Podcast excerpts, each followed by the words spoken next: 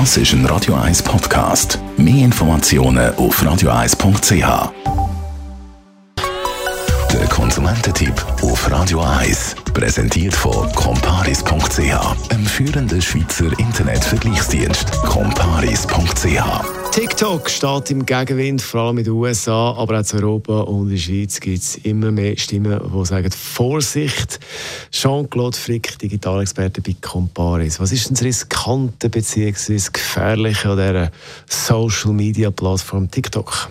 Ja gut, gefährlich im eigentlichen Sinn ist die App nicht, aber das Problem dabei ist halt, TikTok ist ein globales, sehr erfolgreiches Unternehmen unter der Kontrolle von China. Das heißt letztendlich, China ist dort das Problem und die aktuellen Spannungen zwischen Westen und China, die ja schon seit einigen Jahren andauern, die zeigen sich eben da drin, dass man Angst hat, dass TikTok da quasi Daten abzügelt und die chinesische Regierung jederzeit Zugriff darauf hat. Jetzt TikTok sagt ja selber, das ist kein Problem, die Daten werden äh, in Europa gespeichert äh, oder beziehungsweise äh, in den USA. Oracle ist dort äh, der Dienstleister dafür, also kein Problem. Ja, das stimmt. Natürlich Daten, die bei uns gebraucht werden, werden in Europa bzw. auch in den USA gespeichert.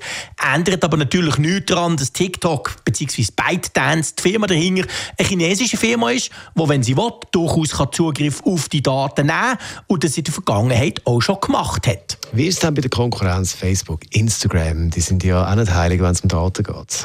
Ja, das ist genau der Punkt. Also bei Facebook, äh, Instagram und Co. ist es natürlich so, dass man sich dort ebenfalls das Recht rausnimmt, auf unsere Daten können zuzugreifen. Und dort die Amerikaner haben Gesetze, wo quasi die Firmen können verpflichtet werden, die Daten offen zu legen. Also ist eher die Frage, wollte das Chinesen meine Daten ausspionieren oder die Amerikaner? Was ist denn jetzt deine Empfehlung, wenn es um TikTok geht? Ich würde einfach schauen, nicht allzu viele Daten auf TikTok zu teilen. Also möglichst nichts Persönliches. Das Profil würde ich möglichst äh, simpel halten, also dort nicht allzu viele Informationen eingeben. Und ja, man kann es natürlich nutzen. Es hat sehr viel sehr attraktiven Content auf TikTok. Das muss man ganz klar sagen. Es hat auch sehr viel Mist. Aber das ist bei den anderen sozialen Netzwerken ja nicht anders. Also eine gewisse Vorsicht ist sicher angebracht. Und ja, man muss so ein damit rechnen, dass TikTok in den nächsten ein, eineinhalb Jahren tatsächlich im Westen verboten wird. In den USA dürfte das ziemlich sicher passieren. In Europa wahrscheinlich auch. Da spielt halt Politik und natürlich auch Wahlen eine Rolle. Also ich gebe TikTok bei uns vielleicht noch eineinhalb Jahre und dann wird es deutlich schwieriger, die App zu nutzen, weil sie wahrscheinlich verboten wird. Der Jean-Claude Frick ist das Digital-Experte bei Comparis zum Thema TikTok.